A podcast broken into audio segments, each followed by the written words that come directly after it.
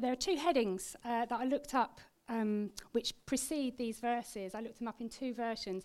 I just felt it was a helpful, helpful headings that don't appear on our screen. So one heading in one version said this bit is called the future glory of Zion, uh, and the other one said the eternal covenant of peace. Uh, so just to bear those in mind as we read, because they're hard words to read, um, but just to bear that in mind. So here we go. Isaiah chapter 54, verses 1 to 9. Sing, barren woman, you who never bore a child. Burst into song. Shout for joy, you who were never in labour, because more are the children of the desolate woman than of her who has a husband, says the Lord. Enlarge the place of your tent, stretch your curtain t- tent curtains wide. Don't hold back. Lengthen your cords, strengthen your stakes. For you will spread out to the right and to the left. Your descendants will dispossess nations and settle in their desolate cities. Do not be afraid. You will not be put to shame. Do not fear disgrace. You will not be humiliated. You will forget the shame of your youth and remember no more the reproach of your widowhood. For your Maker is your husband, the Lord Almighty is his name. The Holy One of Israel is your Redeemer. He is called the God of all the earth. The Lord will call you back as if you were a wife deserted and distressed in spirit, a wife who married young only to be rejected, says your God. For a brief moment I abandoned you, but with deep compassion I will bring you back. In a surge of anger I hid my face from you for a moment, but with everlasting kindness I will have compassion on you, says the Lord your Redeemer. To me, this is like the days of Noah, when I swore that the waters of Noah would never again cover the earth. So now I have sworn not to be angry with you, never to rebuke you again. And then, if you've got a, a real Bible, flick over to Galatians 4, verses 4 to 6.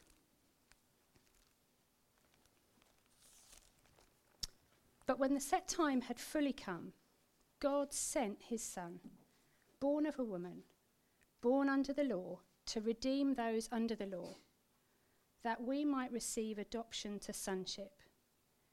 Because you are his sons, God sent the Spirit of his Son into our hearts, the Spirit who calls out, Abba, Father.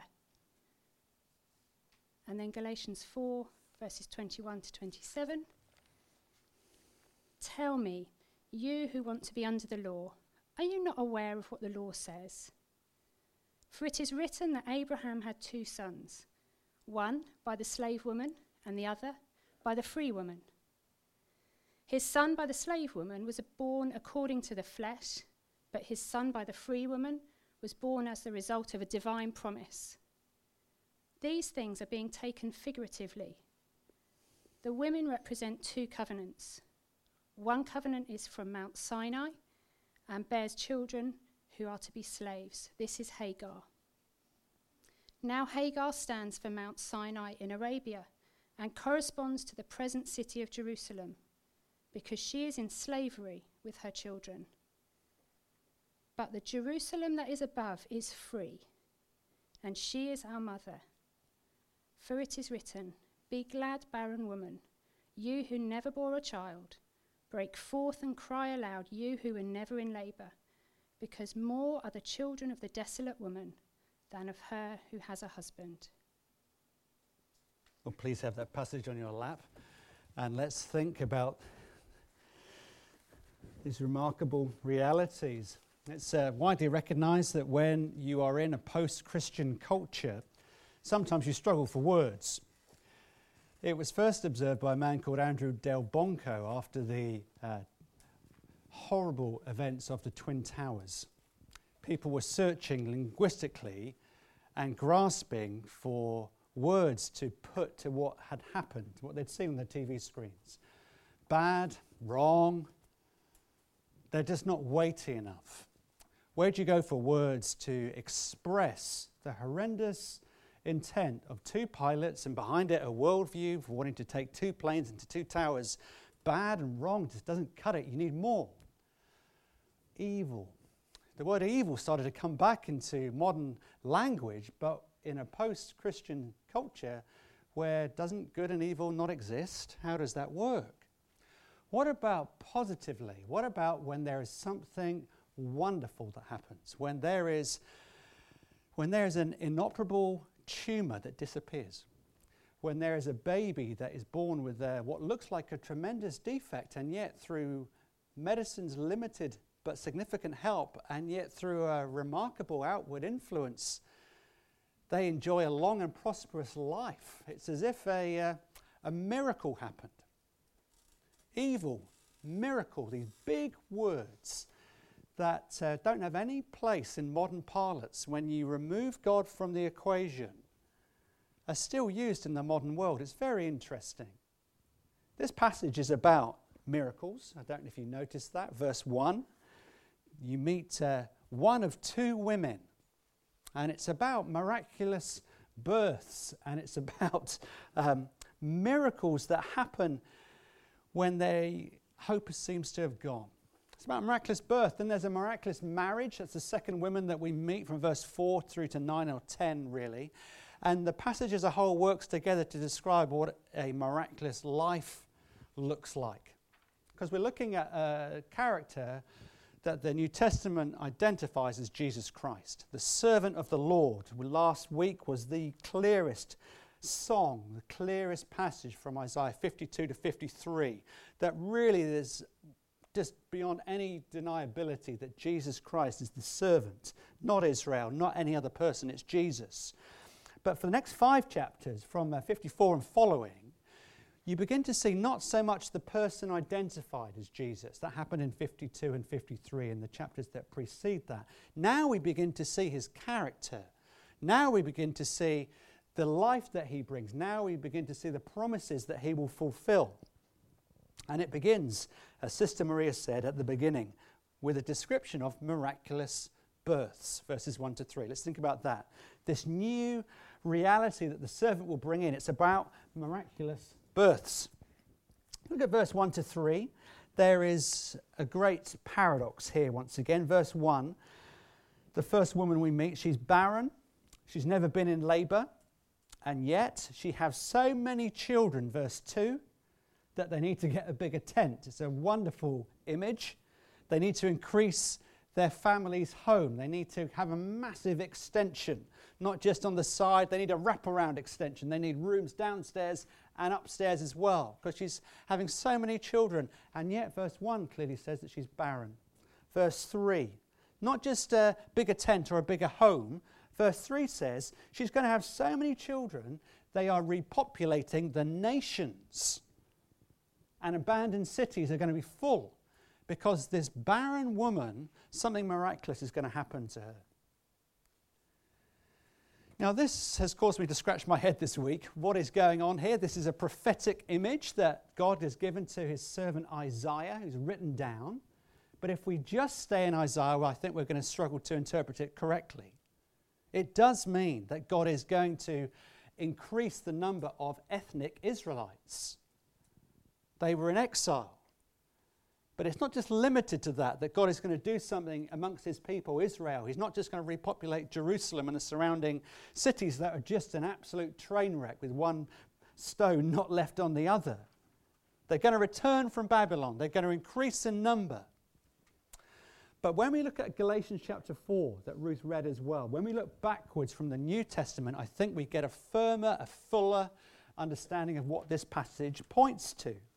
Because verse 3 says she's not just going to repopulate the nation, singular. That would be Israel. It says nations. It's bigger than Israel, it's global, it's ethnically diverse. This lady, Israel, is going to have something done through her so that she's going to influence the nations of the world. That's why Paul quotes it in Galatians chapter 4. Verse 1 is in Galatians 4 Sing, O barren woman, you who never bore a child. Now, what is Paul saying? Because this is hard language, stick with me. In that passage from Galatians 4, read it after lunch, or before, because you'll be sleepy after lunch. Read it before lunch. And it's talking about those that God will bring in, those that God will bring new life to, not just physically. More importantly than that, he's talking about spiritual life. He's talking about new birth. He's talking about life from above. He's talking about being born again, not just being born for the first time physically. He's talking about anyone that God will bring new life into by the power of His Spirit through faith in His Son for the glory of His name. It's about f- fulfilling this gospel promise to the nations. That's what Paul is getting at. New life where there was barrenness, hope where there was despair. All those images come and bear fruit. So it's not about bigger tents, it's not just about bigger homes, it's about a new people, multi age, multi social status, multi ethnic. Where there was barrenness and hope, there is now, or barrenness rather and despair, there is now hope and life. Think about this idea of being born again, though. In Galatians 4, Paul is saying, look, when you think beneath the surface, when you think about your heart in the first few verses of that chapter, Galatians 4, he's saying, think about your best moments, Nigel. Think about your best moments, put your name there. We know that actually, even on our best day, we are not the person we would long to be. Yeah? We know that on our best week, actually, we're still very selfish. We're not as generous as we should be. We're not as kind as we long to be. We're not as. We're just not the people we want to be. If you really walked with me as a shadow for the week, if you looked at everything I saw, or if you look at every word I said and heard it, you would be very, very discouraged. I'm not the person I want to be. I don't just need someone to come along me and coach me to be a better person. The Bible says actually you need a revolution within. You need new life. It's not just life change, you need new life. And whether the phrase is new, used or not, the theme is there throughout the scriptures, throughout the whole Bible. We need to be born again. And that's what Paul is talking about in Galatians chapter 4. Let me prove it to you from some heroes from the Bible. Think about Abraham. Abraham, the hero of the faith, he uh, actually was a pretty shady character at times. He sends a woman away, Hagar, and her son Ishmael, because they were causing family strife. So he sends them away into the desert to die. That's hero Abraham. He exposes his wife to potential sexual abuse by disowning her. She's not my wife, she's my sister. And not just once, he does, she does, does it twice in his life. He's an absolute unhero when you look at it, but God intervened in his life. That's the key point. Think about David. Great King David. You know the story, some of you.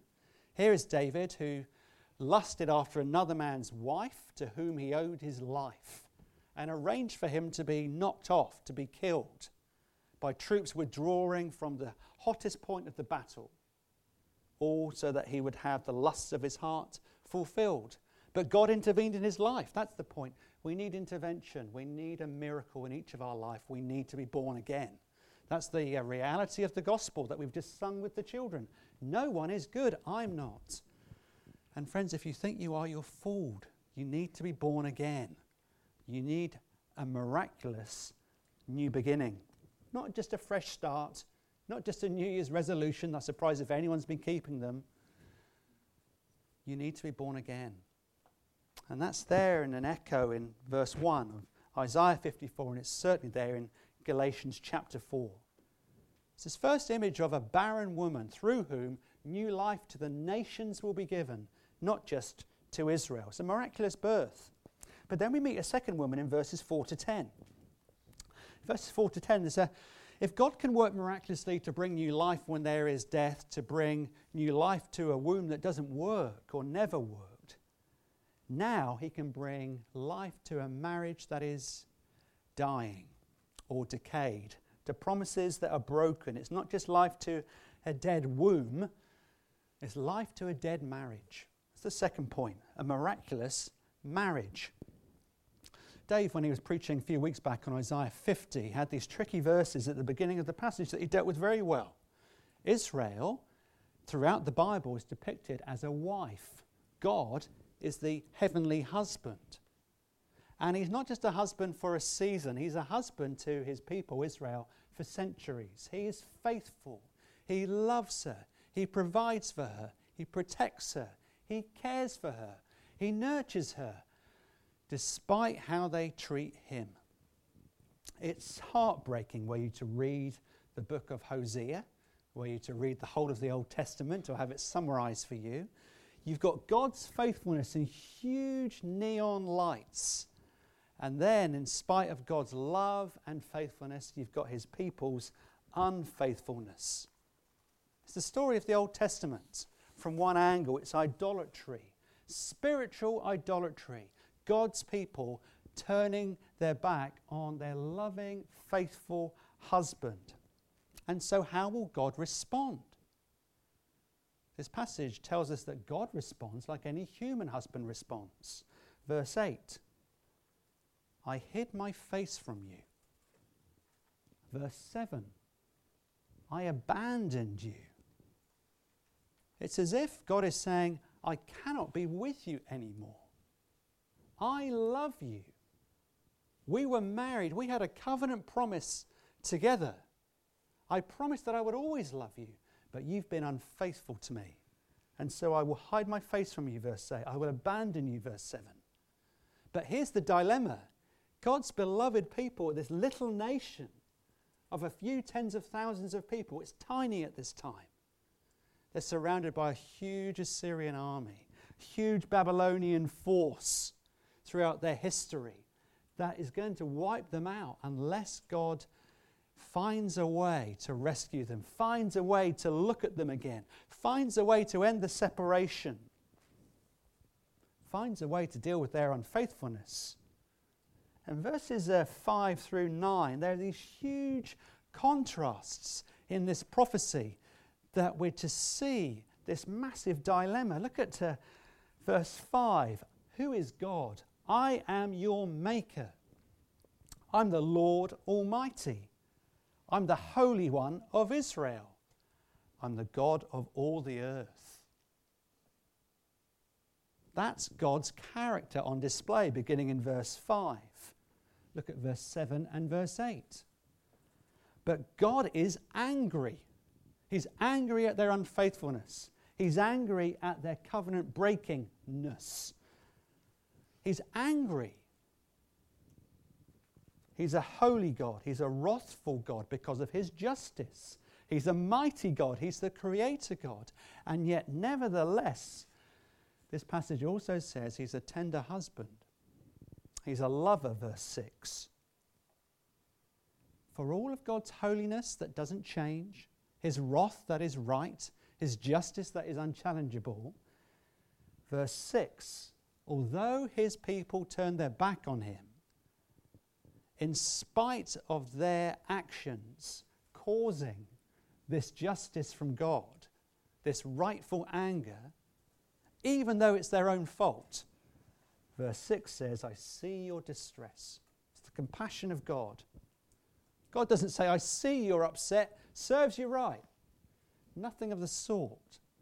Verse 6 I see your distress their actions move him to anger. Their actions also move him to compassion. Verse 7 and verse 8.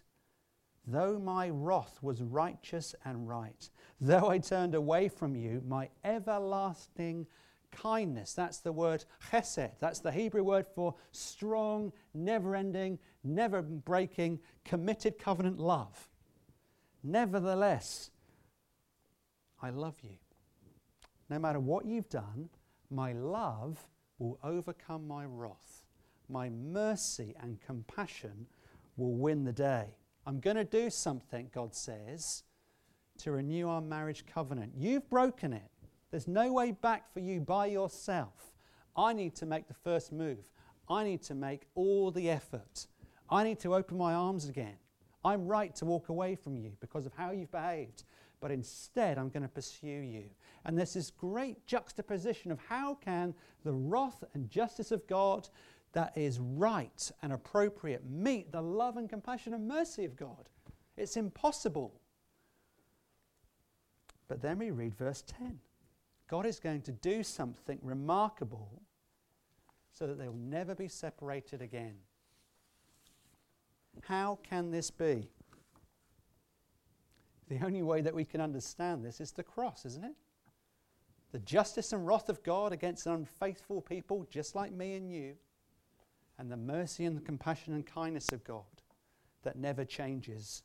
How can this be? These two polar opposites of God's justice and wrath and anger, appropriately and rightly, and His mercy and His compassion and tenderness. Notice verse 7 once again. I abandoned you, but no more. You know that word there is the same word as forsaken. I will forsake you. I will turn my back on you no more. It's the same word from Psalm 22. It's the same word that Jesus quotes from the cross My God, my God, why have you forsaken me? How can these two wonderful realities of God's character, his justice, that's a wonderful truth about his reality, his love and compassion, another wonderful truth, how can they be reconciled by the cross? By the cross. Look at verse 7. Why will we never be forsaken again? Because verse 7, Jesus was forsaken. Look at verse 8. Why will we never lose the face and countenance of God? Because Jesus lost the face of God on the cross. Verse 9 and 10 the very flood of God's justice came down upon him on the cross at Easter, which is why his covenant promise is like mountains. It will never pass away. Even if they do, my covenant promise will never pass away. I will pursue you, although you've been unfaithful. I will love you. I will woo you again all because of my love. Imagine you've got a friend, they come round for Sunday lunch this afternoon, and uh, a bit of hijinks is happening. I'm sure that might happen in one or two homes, and they break a chair. It's not just any, any chair, it's your heirloom chair, the one that doesn't fit with the rest of the scheme, but you love it. It's your comfy heirloom chair, and they snap it in half. Now, at that point, because most of us have an English Western upper stiff upper lip and all that, we're tempted to say, don't worry about it. But really, you're very worried about it. Really, you're very cheesed off and upset about it. And what you want to say is, you pay for that. And it's not just an IKEA chair, nothing wrong with IKEA chairs, it's a family heirloom. You're going to pay. When someone breaks a chair, you need to make a decision. Will you say, You'll pay for that, please? Or will you generally say, Don't worry, no need to pay for it? And if you say that, you know that you're taking the cost upon yourself, that you need to replace the chair. Whether it's uh, irreplaceable, you get a one from IKEA, just for product placement purposes. You get a Poang and it bounces forever, or you get another one. There's the choice. When there is a bit of hijinks and the chair is broken, who's going to pay? Either they pay or you pay. How can God forgive us for all the wrongs that we've done to Him? It's as simple as the chair. Someone's got to pay. Either you pay the price or he does. It's as simple as the chair. Not to trivialize the cross in any way, but on the cross of Christ, he's paying. Jesus Christ says, I'll pay. You can never pay, but I will take the punishment that you deserve. I will pursue you, you'll never come back to me. But I will pursue you with arms that are blood-stained, with hands that have holes in them, that feet that have scars in them, all because you've broken not a chair, but you've turned away from me and you've loved something else. I'm worthy of your love. That's not. But on the cross, a holy Jesus had to die. But he's so loving and so merciful that that's the only way for God's wrath to be satisfied by his own death. And so now, the wonderful reality is not just a payment of a debt. Now, Christian friend, let me remind you no condemnation is against your name because all your sins have been paid for and all of the righteousness of Jesus Christ is now yours as well. It's a remarkable truth. That's why it's a miraculous birth, and that's why it certainly is a miraculous marriage. Now, what flows out from that? A miraculous life a miraculous life. Four things. I need to go quick. This has been kind of high. Four things of application. If you were to live a miraculous life that this passage describes birth, marriage, and life what would that look like? Four things. Number one, if you were to become a Christian even this morning, the first thing you need to do is pay attention to verse 6.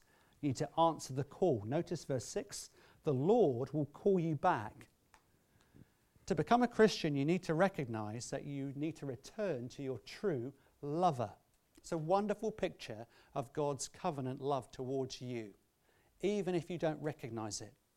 Speaking of the same imagery, the Bible describes us as loving something else.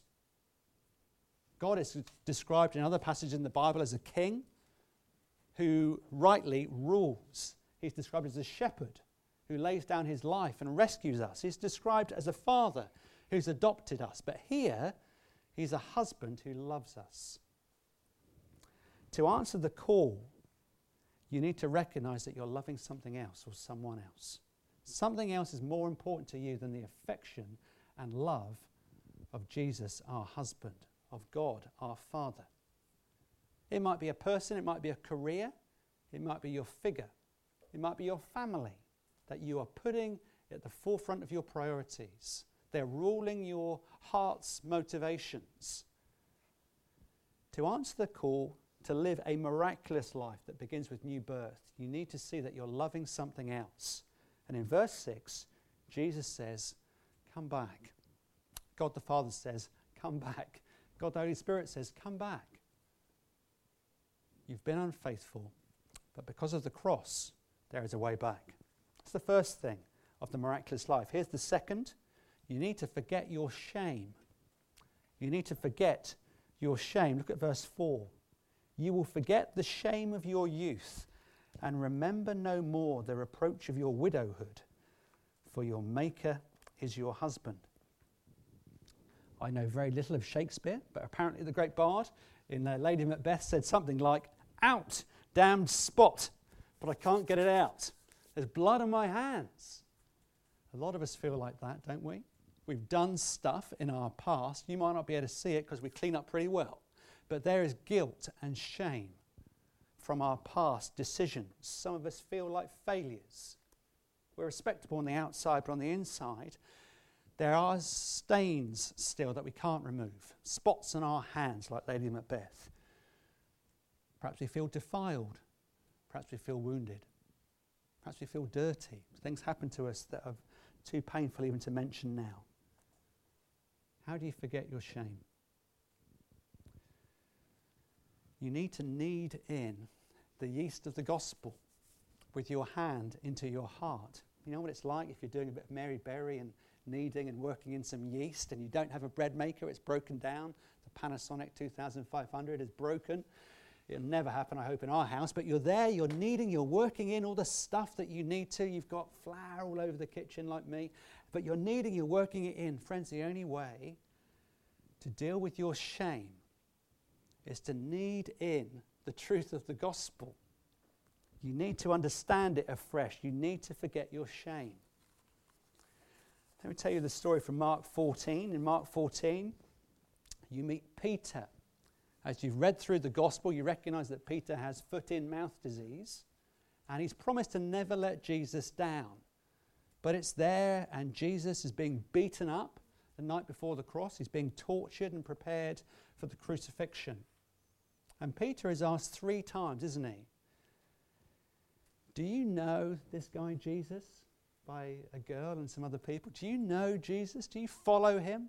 I don't know him. I've never seen him, never heard of him. And just as Jesus said, before the cock crows, you'll deny me three times. I'll never do that, but he did. At the end of John's Gospel, there's a wonderful moment where Jesus comes and gets the truth of the Gospel and kneads it into Peter's heart and his experience. And teaches him again that your Maker is your husband. Peter has been unfaithful, he's disowned him. He's loved approval and identity and looking after his own skin rather than Jesus Christ. And Jesus comes to him in John 21 and says, Remember the gospel. Let me knead it into your heart. I love you. Do you love me? I love you. Do you love me? I love you. Three times he says it, reminding him to forget the shame. Take a picture of the ocean. Peter, take your shame and dive into the ocean of my grace. Dive into and enjoy the oceans of my grace. You are going to lead the church, the first century church. You are going to be the best leader there because you were the worst failure. That makes you the best leader when you see my strength and my grace and my sufficiency. I will humble you, but also you're totally secure in my purposes and in my grace. Very effective people are often broken people. Forget your shame. Remember the love of Jesus. Number three, count your real children. Count your real, ch- real children. This passage, Isaiah 54, is not talking about physical children. I've told you about Mim and Liz. I could say to you, what about Dick Lucas? He had no children physically, he had thousands spiritually. What about John Stott? What about a man called Billy Graham? What about Gladys Aylward, who kind of hoiked up her skirt and went through tremendous difficulties to get to China and spread the gospel. What about Jim Elliot, who had physical and spiritual children? What about Jesus Christ? What about the Apostle Paul? What about the men and women of the faith that laid down their lives in places you've never heard of because they're committed to the cause of Jesus and getting the gospel out? Friends, will you be able to count your children when you have more grey hairs than the colour currently on your head?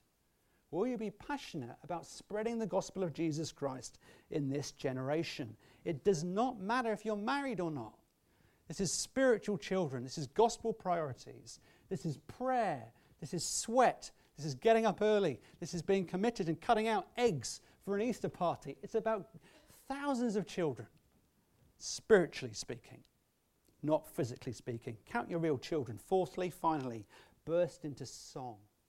Burst into song. This is a song about the reality that your Maker is your husband. It is remarkable to me that God is not just our King, He is also our spouse. When it comes to marriage, as the marriage coming up soon in the life of the church, when it comes to marriage, people often get attracted because, first of all, they think, for. They think he's a bit of all right, she's a bit of all right, and they like the look of the outside. It's only after a while do you dig beneath the surface of character and think, yeah, we fit, we work together. They're a beautiful character as well. Here we have a description not about spousal love. Isaiah 53 said, There's nothing beautiful. We would not have been attracted to Jesus Christ. He was an ordinary person who was disfigured for us. Jesus did not come to us because he was attracted to us. God the Father did not send his Son because he needed someone to love. He chose to love us out of his free will. He didn't need us, he chose to. We were not attractive, but God showered his love upon us anyway. When you get a sense of how beautiful we are to Jesus, so that he would die for us, we get a sense. Well, God stops being useful and he starts being beautiful to us. You know, uh, Robin Williams who is the wonderful voiceover in Disney's Aladdin. He's the genie in the bottle. Friends, when you see the beauty of King Jesus as your lover, he stops being useful to you and he becomes beautiful to you. That's the difference. You get a sense of enjoying him just because of who he is, not because of what he can do for you. And then you can start to sing. What could you sing? You could sing this I will arise and go to Jesus. He will embrace me in his arms, and in the arms of my dear Saviour, there are 10,000 charms. Friends, is Jesus useful to you, or is he beautiful? Let's pray.